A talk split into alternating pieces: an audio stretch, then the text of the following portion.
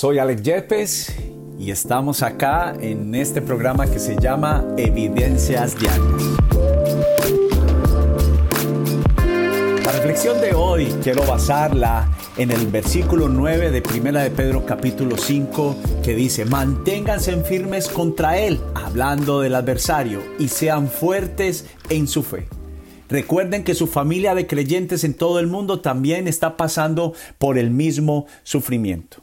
Muchas personas dicen, la verdad es que al mirar lo que le pasa a otros, yo estoy muy bien, pero por dentro están en un mar de angustia. Qué importante es saber que el apóstol Pedro nos aconseja sobre estar firmes y el principio que quiero hoy compartir contigo es mantente. Necesitamos estar firmes. Es alguien fuerte en su fe, que no se deja deslumbrar fácilmente, que es alguien que no se va solamente por la cultura que ofrece cosas superficiales momentáneas, sino es alguien que tiene principios en su fe completamente firmes. Es alguien que resiste a los grandes vientos. Ustedes tal vez podrían pensar en este dibujo entre un árbol sicomoro y, o entre la palmera. El árbol sicomoro eh, habla de un árbol fuerte, grande, frondoso, pero es un árbol que es frágil ante las adversidades, ante los vientos contrarios.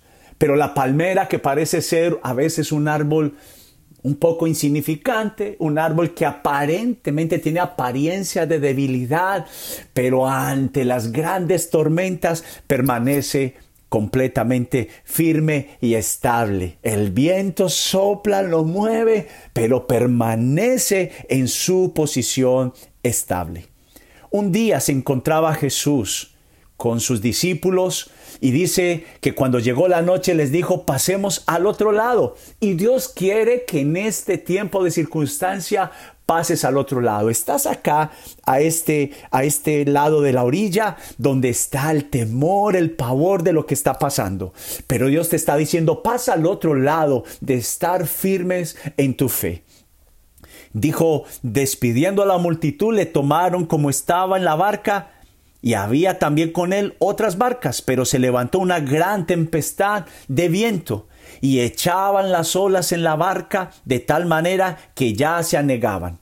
Y él estaba en la popa, o sea, en toda una punta, durmiendo sobre el cabezal. Y le despertaron, le dijeron, Maestro, ¿acaso no tienes cuidado? ¿No sabes que perecemos?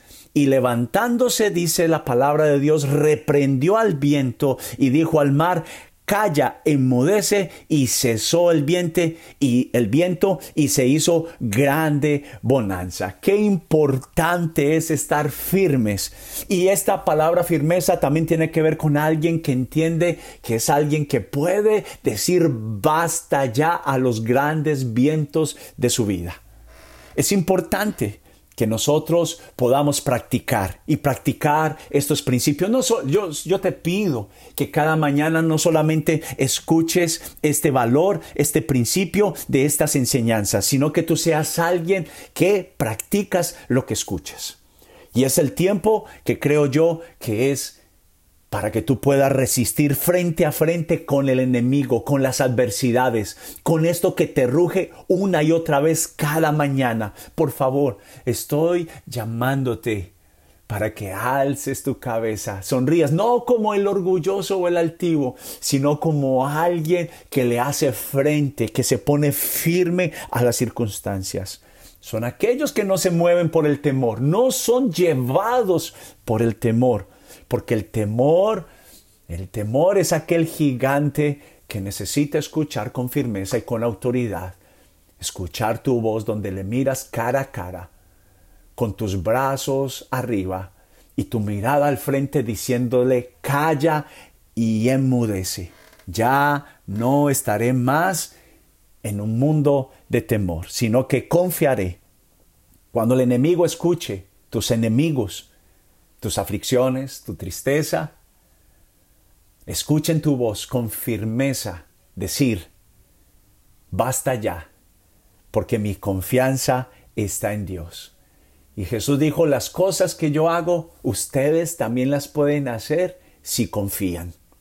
Y es el tiempo de decirle a los grandes vientos, a las grandes tormentas de tu vida, estoy firme en mi roca que es Jesucristo, en Dios. Es tiempo que lo mires cara a cara. No agaches más tu cabeza. No tengas más vergüenza.